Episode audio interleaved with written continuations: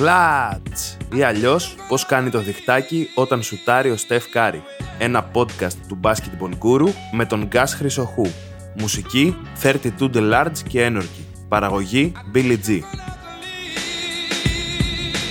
Φίλες φίλοι καλησπέρα. Ε, είναι το πρώτο επεισόδιο Χλάτς για το 2023 ε, και σήμερα θα ασχοληθούμε με, με τα του NBA φυσικά, αλλά όχι με κάποιες συγκεκριμένες ομάδες, αλλά με την Λίγκα συνολικότερα.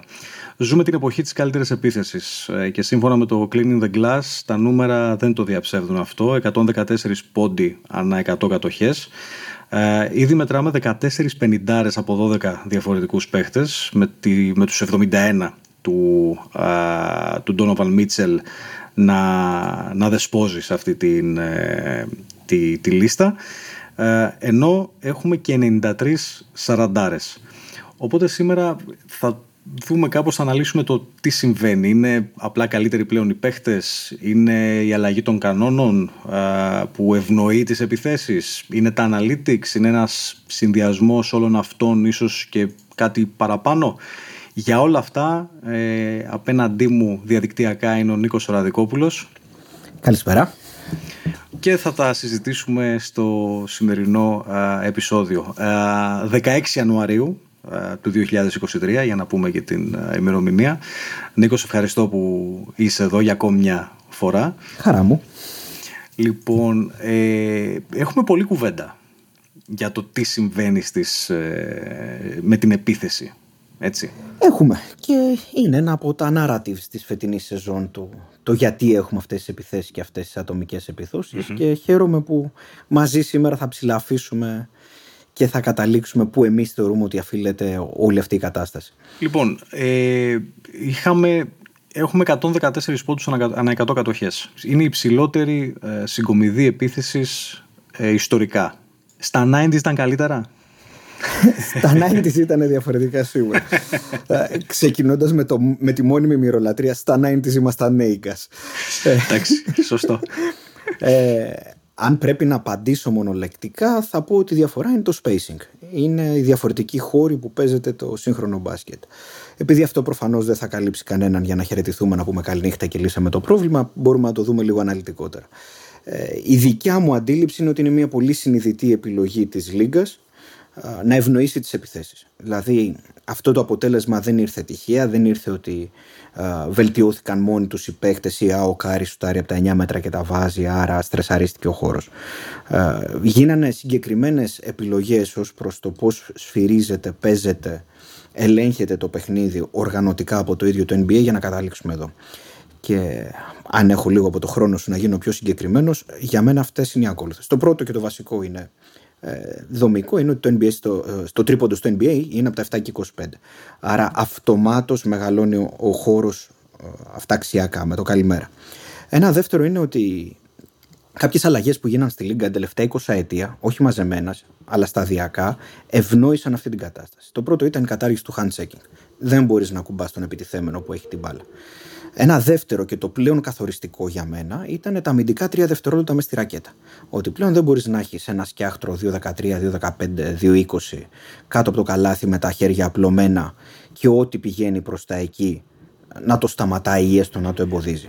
ουσιαστικά και εκεί θα το δούμε και πιο καλά στη συνέχεια, πιο αναλυτικά τέλος πάντων. Ε, εκεί ουσιαστικά αρχίζει και ευθύνει ο ρόλος των ε, δεινοσαύρων των ψηλών ψηλών, έτσι.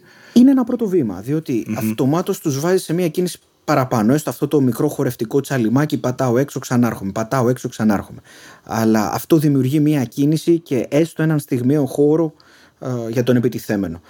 Ε, το τελευταίο που δένει ε, από άποψη κανόνων όλο αυτό είναι η πρώτη αιτίας απαγόρευση να ακουμπάς και τον παίχτη που κινείται χωρίς την μπάλα, το freedom of movement που στους σύγχρονους ρυθμούς του NBA και όπως κινούνται οι διάφοροι διάολοι τύπου Clay Thompson χωρίς την μπάλα ή Huerter που λέγαμε στο προηγούμενο χλάτς που γράψαμε ε, το να μην μπορείς καν να τους ακουμπήσεις την ώρα που κινούνται προφανώς τους δίνει ένα ακόμα πλεονέκτημα.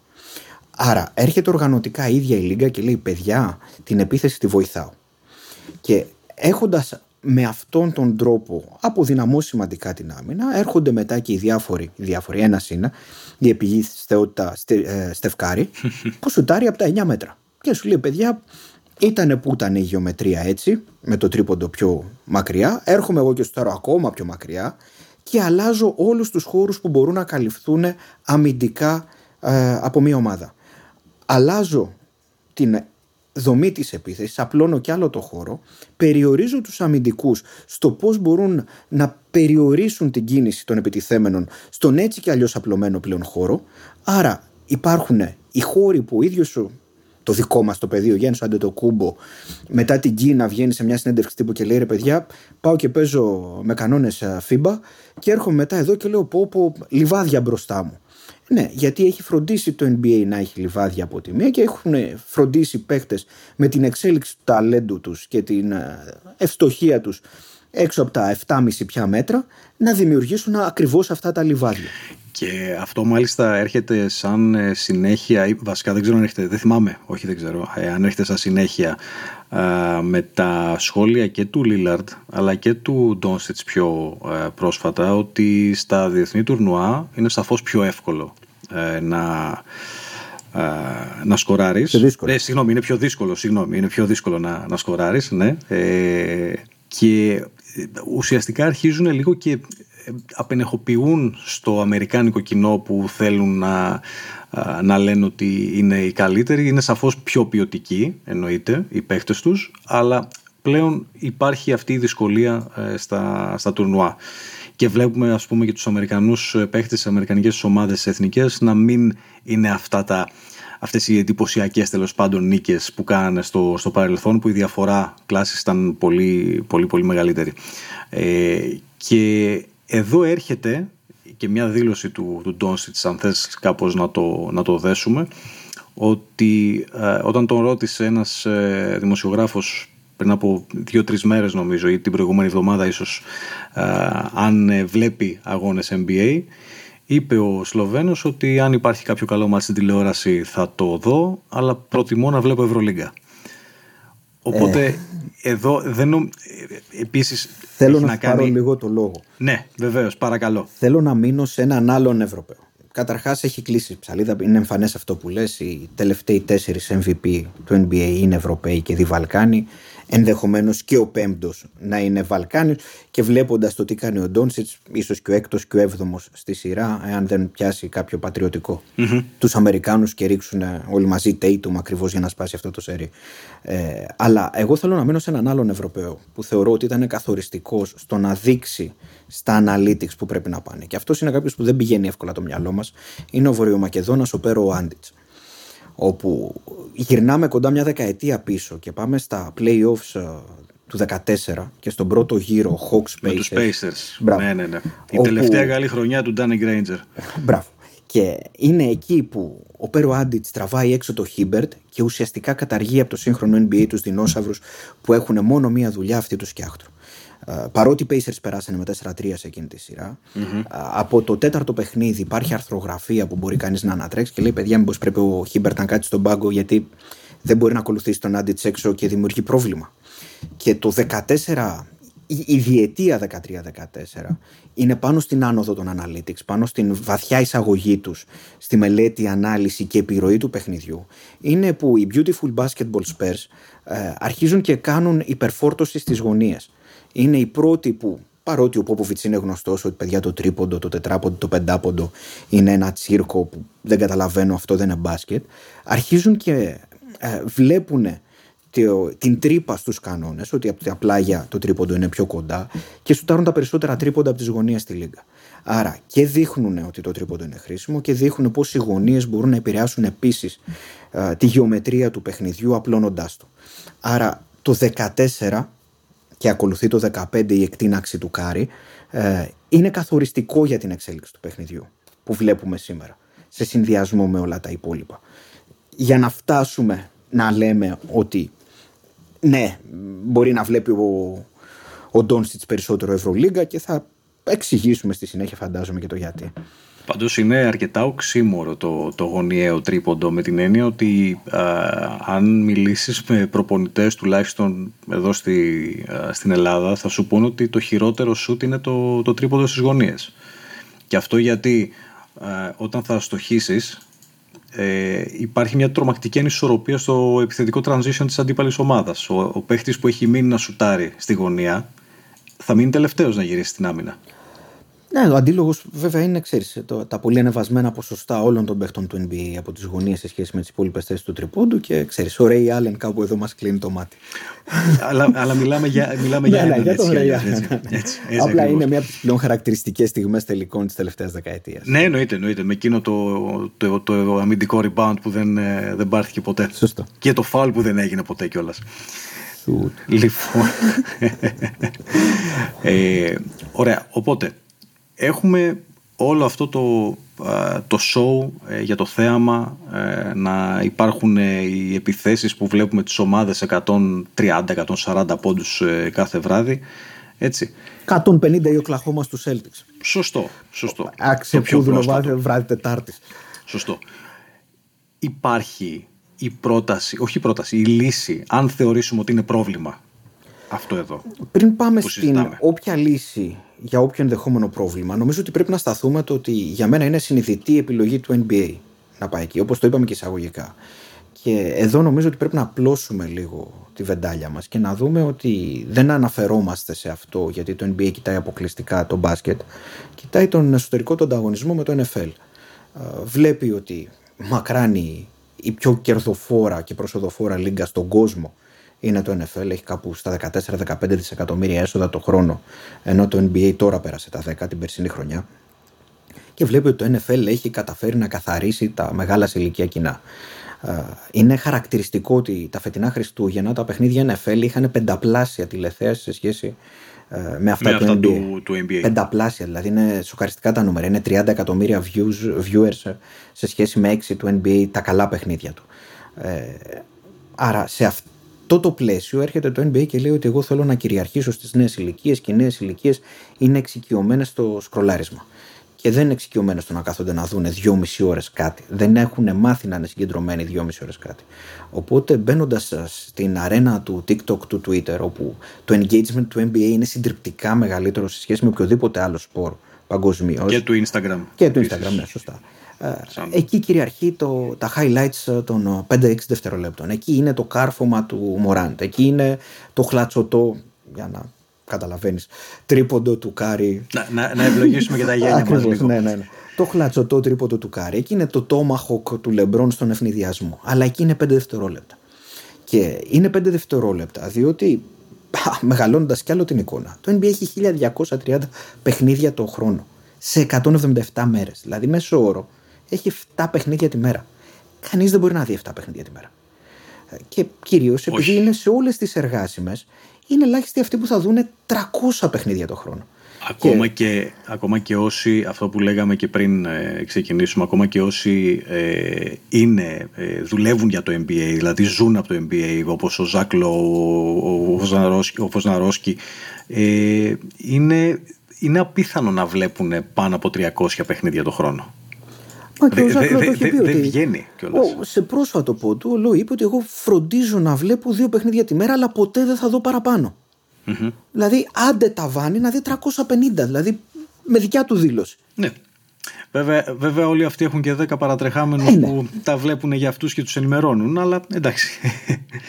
Και εδώ για μένα είναι που το NBA στην στόχευσή του να κερδίσει το νεανικό κοινό μέσω των social media υποβαθμίζει το ίδιο το μπάσκετ. Γιατί έχουμε φτάσει σε μια κατάσταση να είμαστε κατά τι πέρα από το μέσο της σεζόν και αν κοιτάξουμε πίσω τα αυτά τα 40 με 44 πρώτα παιχνίδια θα δούμε ότι περισσότερο έχουμε μιλήσει για σαπουνοπερικά θέματα παρά για μπάσκετ. Έχουμε μιλήσει για την πουνιά του Draymond Green, έχουμε μιλήσει για τα ετήσια καραγκιουζιλίκια του Καϊρή και ε, έρχομαι δεν έρχομαι, κάνω δεν κάνω, αλλά εντελώς σαπα- σαπουνοπερικά. Και έχουμε μιλήσει για τα picks των Lakers, θα τα δώσουν, δεν θα τα δώσουν, χαλάνε τη σεζόν του LeBron, ε, δεν χαλάνε τη σεζόν του LeBron, τι Ναι, έχουν δηλαδή, κάνει. ίσως, ίσως το μόνο ε, σοβαρό ζήτημα εξωγηπαιδικό ήταν η περίπτωση του Σάρβερ. Ναι, αλλά Που, που, χρειά, και, και που- πάλι δεν που- ήταν μπάσκετ. Δεν ήταν μπάσκετ, ωστόσο ήταν ένα σοβαρό θέμα το οποίο ορθώς ε, αναλύθηκε και ε, έπαιξε αρκετά στα, στα μέσα. Με αυτή την έννοια το λέω δηλαδή. Και αυτό σε ένα βαθμό είναι λογικό.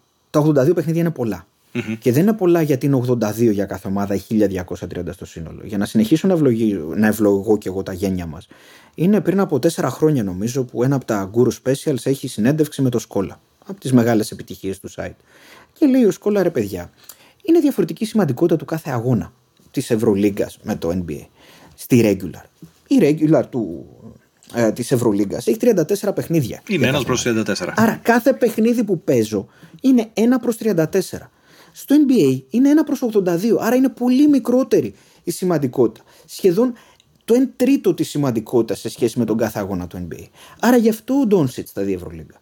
Γι' αυτό και η regular της Ευρωλίγκα έχει μεγαλύτερη σημασία από τη regular του NBA. Γιατί κάθε αγώνας έχει μεγαλύτερη σημαντικότητα. Αντίστοιχα, για να επαναφέρουμε το NFL στην κουβέντα μας, κάθε αγώνας έχει σημαντικότητα 1 προς 16. Ακόμα λιγότερο, ναι, σωστό. Δηλαδή είναι πολύ πιο σημαντικός. Άρα, μέσα σε αυτό το πλαίσιο έρχεσαι και λες, χρειάζεσαι τελικά 82 παιχνίδια. Δεν τα βλέπει κανένας. Συζητάμε για άλλα πράγματα. Και για να περάσουμε, αν μου επιτρέψεις να κάνω εγώ μια γέφυρα σε επόμενη θεματική, κανείς δεν παίζει τελικά 82 παιχνίδια τη σεζόν. Την περσινή αυτό σεζόν. Είναι το, αυτό είναι το επόμενο μεγάλο πρόβλημα που πρέπει να συζητηθεί. Γιατί όλοι και οι τηλεθεατές και όσοι πηγαίνουν στο γήπεδο εκεί στην Αμερική πληρώνουν το εισιτήριό τους ή πληρώνουν τις συνδρομές τους για να δουν τους αστέρες. Όχι για να δουν τον hit Jalen Williams και δεν έχω κανένα, κανένα πρόβλημα με τον rookie τον Thunder, απλώς το χρησιμοποιώ σαν ένα ε, παράδειγμα. Στην περσινή σεζόν, όλοι και όλοι οι παίχτες που παίξανε και τα 82 παιχνίδια ήταν 5. 5. Και λες, εντάξει, ρε παιδί μου, πέρσι είχε και COVID, είχε τα πάντα μέσα. Κοίταγα από περιέργεια, όπως προετοιμαζόμασταν για την εκπομπή, τα νούμερα από το 2001 μέχρι σήμερα. Οι περισσότεροι παίχτες που έχουν παίξει και τα, και τα 82 παιχνίδια ήταν 46 κάπου το 2003. Την τελευταία δεκαετία, από το 2013 και μετά, δεν έχει υπάρξει σεζόν που πάνω από 28 παίχτες έχουν παίξει και τα 82 παιχνίδια. Και εδώ πρέπει να ξαναβάλουμε τα analytics α, στην κουβέντα μας. Γιατί έρχεται και σου λέει την καταπώνηση του οργανισμού του κάθε αθλητή. Με τους ανοιγμένους χώρους πλέον, αυτό που είπαμε εξ αρχής, ότι έχουμε πάρα πολύ αυξημένο offensive rating και γενικά επιθέσεις, γιατί έχουν αλλάξει οι χώροι και τα κενά που η Λίγκα έχει φροντίσει να δημιουργηθεί και το βελτιωμένο ταλέντο να εκμεταλλευτεί. Τρέχουν για να καλύψουν αμυντικά αυτά τα κενά και επιθετικά για να τα εκμεταλλευτούν. Κατά μέσο όρο 4,1 χιλιόμετρα ανά αγώνα. Το οποίο σημαίνει ότι κάθε 10, με, κάθε 10 παιχνίδια, δηλαδή περίπου 3 εβδομάδες, τρέχουν ένα μαραθώνιο. Δηλαδή τους ζητάμε μέσα στη σεζόν να τρέξουν 8, 8 μαραθώνιους. Και μετά ξεκινάνε τα playoffs, τρέξει άλλους δύο δεν μπορεί ένας οργανισμός να ανταπεξέλθει Οκτώβρη-Ιούνι να τρέξει 10 μαραθώνιους. Πέρα τις προπονήσεις, πέρα τα short rounds, πέρα τα βάρη, πέρα τα οτιδήποτε. Και παρά, ναι, αυτό ακριβώς παρά το γεγονός ότι έχει εξελιχθεί πολύ και η ιατρική και τα γύρω-γύρω, το support που έχουν οι παίκτες από τα επιτελεία, είναι, είναι ουσιαστικά ε, αδύνατο πλέον να το ακολουθήσουν. Γι' αυτό και υπάρχει και εδώ και χρόνια το load management, έτσι.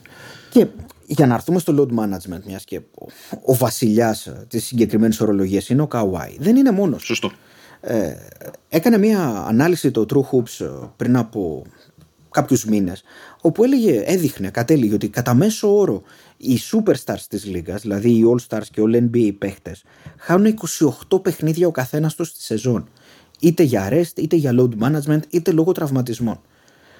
Άρα το ποσοστό είναι σημαντικά έως τρομερά μεγάλο για να μην το λάβει πια η Λίγα. Άρα παίζουν 54-55 παιχνίδια. Εγώ θα σου πω 60 για στρογγυλοποίηση, αλλά είναι σημαντικό το νούμερο για να μην το λάβει υπόψη η Λίγα. Δεν γίνεται δηλαδή αυτό που λέγες πριν, να ανοίγεις εσύ τρεις ώρα τα χαράματα βράδυ Τρίτη προς Τετάρτης για να δεις ένα παιχνίδι για να λες Α, σήμερα θα κάτσει ο Αστέρας να πηγαίνει ο άλλος στο γήπεδο, που για να πάει στο γήπεδο έχει κάνει και έναν προγραμματισμό, φαντάζομαι.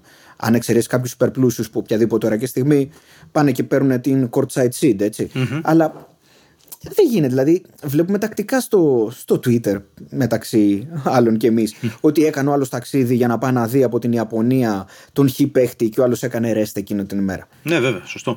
Εδώ είναι η πρόταση. Ε, εδώ, ε, ε, εδώ λοιπόν είναι η, η, η ερώτηση που έκανα πριν επί της ουσίας. Όλα αυτά, ότι έχουμε 82 μάτς τη σεζόν, ότι υπάρχει το load management των παιχτών, ότι οι αστέρες κάθονται. Οι λύσεις παύλα πρόταση, τουλάχιστον στα δικά μας τα μυαλά. Έτσι. Ποια θα μπορούσε να είναι; Μείωση παιχνιδιών; Για μένα είναι ξεκάθαρα αυτή η λύση. Ε, μάλιστα ήταν το πρώτο μου κείμενο που έγραψα όταν ε, πρώτο ήρθα στον κουρ Ότι πρέπει αφού είναι δρομολογημένο να αυξηθούν οι ομάδες σε 32 μα του χρόνου, μα του παραχρόνου εντός της επόμενης πενταετίας θα έχουν πάει 32 ομάδες. Ελπίζουμε επιστροφή Σιάτλ. Στα γόνατα και παρακαλάμε. Ε, και σταυρώνω, σταυρώνω τα, τα δαχτυλάκια μου και ας μην το βλέπετε. Ε, από τη στιγμή που θα γίνουν 62, 32 ε, συγγνώμη ομάδες, για μένα αυτός είναι ένας μαγικός αριθμός που λύνει τα πάντα. Με την έννοια, από τα 82 παιχνίδια που έχει τώρα η Λίγκα, εάν πάνε οι ομάδες 32, ένα εντός, ένα εκτός, είναι στρόγγυλα 62 για κάθε ομάδα. Mm-hmm. Ούτε περιφέρειες, ούτε division, ούτε τίποτα. Ένα εντός, ένα εκτός όλοι μόλου και τελειώνουμε εκεί. Βοηθάει. Για χρόνια ένα από τα επιχειρήματα της Λίγκας είναι ρε παιδιά, δεν γίνεται διαχρονικά παίζουμε 62, 82. 82 παιχνίδια. Έρχεται το μόνο καλό ενδεχομένως που έκαναν οι πανδημικές σεζόν είναι ότι τους σπάσαν αυτό το ταμπού. Η σεζόν 19-20 τέλειωσε με τις ομάδες να παίζουν 71 με 73 παιχνίδια, ανάλογα που τις βρήκε ε, εκείνος ο Μάρτης. Και η σεζόν 20-21 παίξα κάθε ομάδα 72. Άρα, έτσι όπως έχουμε πλέον την αναλογία των per 36 στατιστικών του κάθε παίχτη για την επίδοσή του ανά αγώνα, δεν έχουμε κανένα πρόβλημα να κάνουμε το per του για μένα, ανά 82 παιχνίδια, που θα ήταν η αναλογία για να είναι συγκρίσιμο. Το ταμπού έχει σπάσει, θέλω να πω. Άρα είναι το ένα βασικό. Το δεύτερο που δίνει ο μαγικός αριθμός 32 είναι ότι διευκολύνει το mid-season tournament. Ε, το να πέσουν τα παιχνίδια κάθε ομάδα. Αυτό ήθελα. Το να ναι. πέσουν τα παιχνίδια κάθε ομάδας από 82 σε 62 αφαιρεί 300 παιχνίδια από το καλεντάρι. Δηλαδή από εκεί που παίζουμε τώρα 1230 θα πέσουμε στα 900 βάζοντας ένα mid-season tournament που η αρχική πρόταση έτσι όπως έχει μεταφερθεί είναι ότι κάποιοι αγώνες regular θα μετράνε και σαν παιχνίδια mid-season tournament που κάποιος θα προκρίνεται. Δηλαδή δεν θα είναι διαφορετικό τουρνουά. Απλά θα είναι κάποια παιχνίδια regular με διπλή βαρύτητα. Τρέχα γύρευε. Το 32 πάει 16, πάει 8, πάει 4, πάει τελικό, είναι όλο στρόγγυλο. Άρα σου δίνει τη δυνατότητα μέσα στη σεζόν που θα, που θα έχει απλωθεί νομοτελειακά πλέον. Δηλαδή, παίχτες από εκεί παίζουν 3 με 4 παιχνίδια, θα παίζουν 2 με 3. Άρα, δύο εβδομάδες μπορείς να τις συμπτύξεις για να βγάλεις 10 καθαρές μέρες να, να γίνει από την αρχή μέχρι το τέλος το mid-season tournament. Κερδίζεις από εκεί άλλα 15 παιχνίδια. Και ίσως ε, το mid-season tournament να είναι μια καλή πρόταση για αυτό που λέγαμε και πριν, ε, για το διάστημα των Χριστουγέννων, όπου το ενδιαφέρον σε σχέση με το NFL είναι πολύ μικρότερο Οπότε μήπως θα μπορούσε να δώσει ίσως μια έστω παραπάνω όθηση ενδεχομένως. Εκεί. Κοίτα, στο μυαλό μου εγώ το έχω μετά τα Χριστούγεννα. Γιατί αυτοί έχουν το Thanksgiving, έχουν τα Χριστούγεννα που συνήθως το Thanksgiving με Χριστούγεννα, όσοι ασχολούμαστε ακόμα με το μπάσκετ, αρχίζουμε να βλέπουμε τι μορφή έχουν οι ομάδες, τι μπάσκετ παίζουν, ποιες είναι οι αδυναμίες τους. Ενώ τώρα είναι που όλοι βλέπουμε τα playoffs. Ξέρουμε ποιες είναι οι καλές ομάδες. Α βάλουμε λίγο στην άκρη τη φετινή σεζόν που είναι πολύ πιο συμπτυγμένα τα πράγματα, κυρίως στη Δύση και δεν είναι ξεκάθαρο για παράδειγμα ποια είναι η εξάδα που έχει ξεφύγει. Mm-hmm. Αλλά συνήθως τέτοια περίοδο είναι που κάπως έχουν ξεκαθαρίσει ε, σε βασικές έννοιες ε, οι ομάδες και προς τα που πάνε. Άρα πριν το All Star Game, βάζεις ένα δεκαήμερο, συνεχίζεις μετά και το All Star Game, απλώνεις ένα διάστημα για να ξεκουραστούν παίχτες ακόμα παραπάνω, που δεν θα είναι All Star, που θα αποκλειστούν νωρίς από το Mid Season Tournament. Δίνεις μια όθηση δηλαδή στο μέσο της σεζόν για να μπορείς να φορτσάρεις τα τελευταία 30 παιχνίδια σαν εισαγωγικό για τα playoffs. Πώς το έχω εγώ στο κεφάλι μου, σου λέω. Αλλά σε κάθε περίπτωση το να μειώσεις τα παιχνίδια, άρα να αυξήσεις τη σημαντικότητα του, παιχνι... του κάθε παιχνιδιού, έστω από το 1 προς 82 στο 1 προς 62, θα δώσεις μία άλλη σημαντικότητα στη regular. Ερώτηση τώρα. Και έστω ότι πάμε στην, ε, στα 62 παιχνίδια. Έτσι όπως είναι η μορφή των κανονισμών, θεωρούμε ότι με τη μείωση των παιχνιδιών θα συμμαζευτούν και τα σκορ; Όχι αν δεν πάρει την αντίστοιχη απόφαση Λίγκα. Είναι πάρα πολύ χαρακτηριστική. Συμφωνούμε 100%. Είναι πάρα πολύ χαρακτηριστική και εντάξει, εσύ είσαι ο Γκάς και ο Νίκος που σε μια γωνιά της Ελλάδας μιλάνε για το NBA. Ένας, όχι από τους πρωταγωνιστές, αλλά σταθερούς ρολίστες της Λίγκα τα τελευταία πολλά χρόνια είναι ο Austin Rivers, ο γιος του Ντοκ. Αυτός απέκτησε πρόσφατα πόντο στο Ringer. Στο πρώτο πόντο έρχεται και λέει ότι η παιδιά έχει επικρατήσει ένα highlight culture σε βάρος του ίδιου του μπάσκετ. Δηλαδή, στην προσπάθεια της Λίγκας να φέρει έσοδα, να φέρει viewers, να μεγαλώσει το engagement στις νέες ηλικίες, δημιούργησε μια κουλτούρα 5 δευτερολέπτων, η οποία μεταφέρεται κάθετα στις επόμενες γενιές Αμερικάνων παιχτών που δεν μαθαίνουν να παίζουν μπάσκετ. μαθαίνουν να δημιουργούν highlights. Δεν μαθαίνουν την μπάσα. Μαθαίνουν πώς θα καρφώσουν πάνω από τον άλλον και μετά θα τον σαρκάσουν με κάποιον τρόπο για να γίνει ακόμα εντυπωσιακότερο το highlight. Ε, αυτό σε συνδυασμό με τον μαραθώνιο που έχει καταλήξει να είναι η Λίγκα, κυριολεκτικά και μεταφορικά, δηλαδή μιας μακράς σεζόν 82 παιχνιδιών που αναγκαστικά κάποιοι θα, θα λείψουν, θα πρέπει και τα δύο να γίνουν ταυτόχρονα.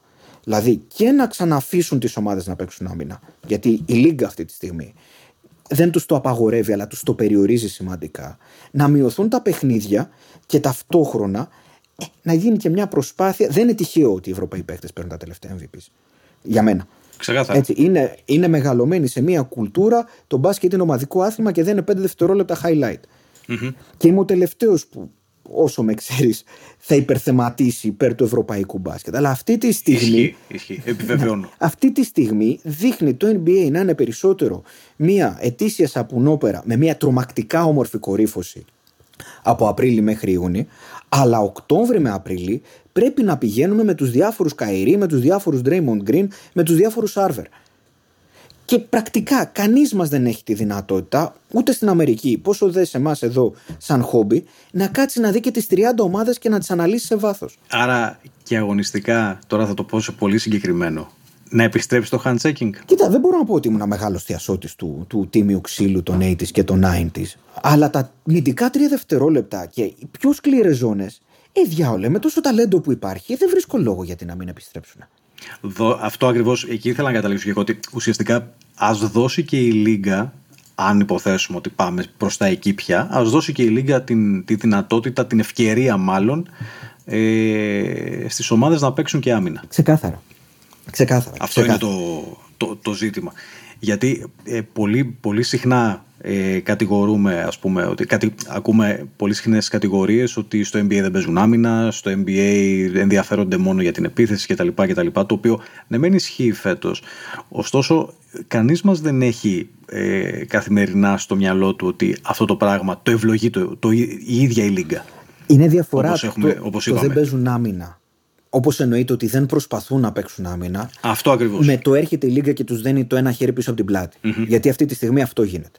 Οι άμυνες, ακριβώς γιατί προσπαθούν να ανταπεξέλθουν στο μειονέκτημα που οργανικά η Λίγκα βάζει, είναι πολύ ανώτερου επίπεδου από άποψη εξυπνάδας και προσπάθειας.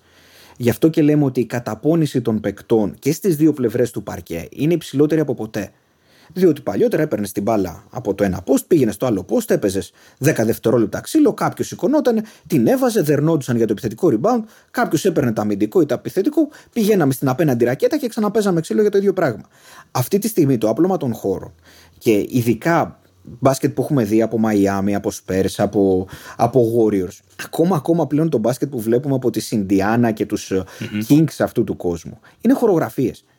Δηλαδή η κίνηση της επίθεσης με την προσπάθεια της άμενας να ανταπεξέλθει έχοντας και τον περιορισμό του freedom- freedom of movement είναι τρομακτικό αυτό που βλέπεις σαν προσπάθεια, σαν μελέτη και σαν χαρτί. Και δεν λέω εγώ ότι το καταλαβαίνω έτσι. Δηλαδή, εγώ θα δω έναν αγώνα και μετά θα δω τα βίντεο του Ben Taylor και θα διαβάσω Ζαγκλό για τα 5 που έχω δει να τα κάνω 20 ε, που έγιναν real time μπροστά μου και τα 15 τα χάσα. Έτσι. Δηλαδή, δεν προσπαθώ να ανυψώσω τον εαυτό μου ή τα μάτια μου ότι καταλαβαίνω όλα όσα γίνονται. Δεν είμαι προπονητής. Χομπίστας είμαι κατά βάση. Αλλά αυτό που γίνεται, το να το βλέπεις ανελειμμένο stop καρέ στο βίντεο του Ben Taylor, λες ρε φιλέ, είναι μαγεία, δηλαδή είναι χορογραφία. Ε, δεν γίνεται να έρχεται η Λίγκα στους απλωμένους χώρους σε αυτό το υποθετικό ταλέντο και να περιορίζει τις άμυνες ακόμα παραπάνω. Για βγαίνει ο Χ εξυπνατζής που δεν πολύ παρακολουθεί κιόλας στη Λίγκα να λέει Μπα, εκεί δεν παίζουν άμυνες. Φίλε, προσπαθούν περισσότερο από ποτέ. Ναι, ναι, ναι, ναι, ισχύει. Γι' αυτό και ε, το έθεσα έτσι, έτσι κι αλλιώς αυτό το, α, αυτό το, το ερώτημα. Ωραία, οπότε... ε, Θέλω ένα τελευταίο ναι. σχόλιο. Παρακαλώ, παρακαλώ. Προφανώς ξέρεις ότι έχω μια ειδίκευση στα οικονομικά και με τη Λίγκα ασχολούμαι ακόμα περισσότερο με τα οικονομικά αυτής. Όλοι το ξέρουν. Εντάξει, καλά να είναι όσοι το ξέρουν. Ε, το ερώτημα που θέτω στον εαυτό μου και εύλογα θα θέσει και οποιοδήποτε τρίτος, καλά τα λες ρε μεγάλε, να μειωθούν 300 παιχνίδια α, το χρόνο. Δεν θα έχει μειωμένα έσοδα όλο αυτό το πράγμα. Η, η, νομίζω ότι εδώ θα, θα απαντούσε κάποιος ψηλιασμένος να το πω έτσι ε, το μοντέλο του NFL ότι είναι μικρότερα τα παιχνίδια άρα μεγαλώνει και η αξία του προϊόντος. Α. Ακριβώς γιατί είναι περιορισμένα, ε, περιορισμένος αριθμός. Α. Ακριβώς αυτό είναι μία απάντηση. Ότι όσο αυξάνεις τη σημαντικότητα του προϊόντος σου προφανώς θα αυξηθεί και η αξία του. Αυτό είναι το ένα σκέλος του ερωτήματος. Το δεύτερο που θα πρέπει να λάβουμε υπόψη είναι τα 28 παιχνίδια που χάνουν οι Superstars. Γιατί καλός ή κακός σε ένα άθλημα που αγωνίζονται 5, ο Superstar έχει μεγαλύτερη σημαντικότητα και επίδραση στο παιχνίδι από ένα άθλημα που αγωνίζονται 11 ή στο NFL που είναι 15, ούτε και ξέρω πόσοι ταυτόχρονα. Ε, Επίσης 11. Επίσης 11, οκ. Okay. Ναι. Πάλι παραπάνω από 5 μου, μου κάνει για το παράδειγμα μου σε κάθε περίπτωση. ε, όταν λοιπόν ο Superstar χάνει κατά μέσο όρο 28 παιχνίδια, θα πρέπει η Λίγκα και όποιος θέτει το ερώτημα των λιγότερων αγώνων να αναλογιστεί και το κόστος ευκαιρίας των αγώνων χωρίς τους Superstars.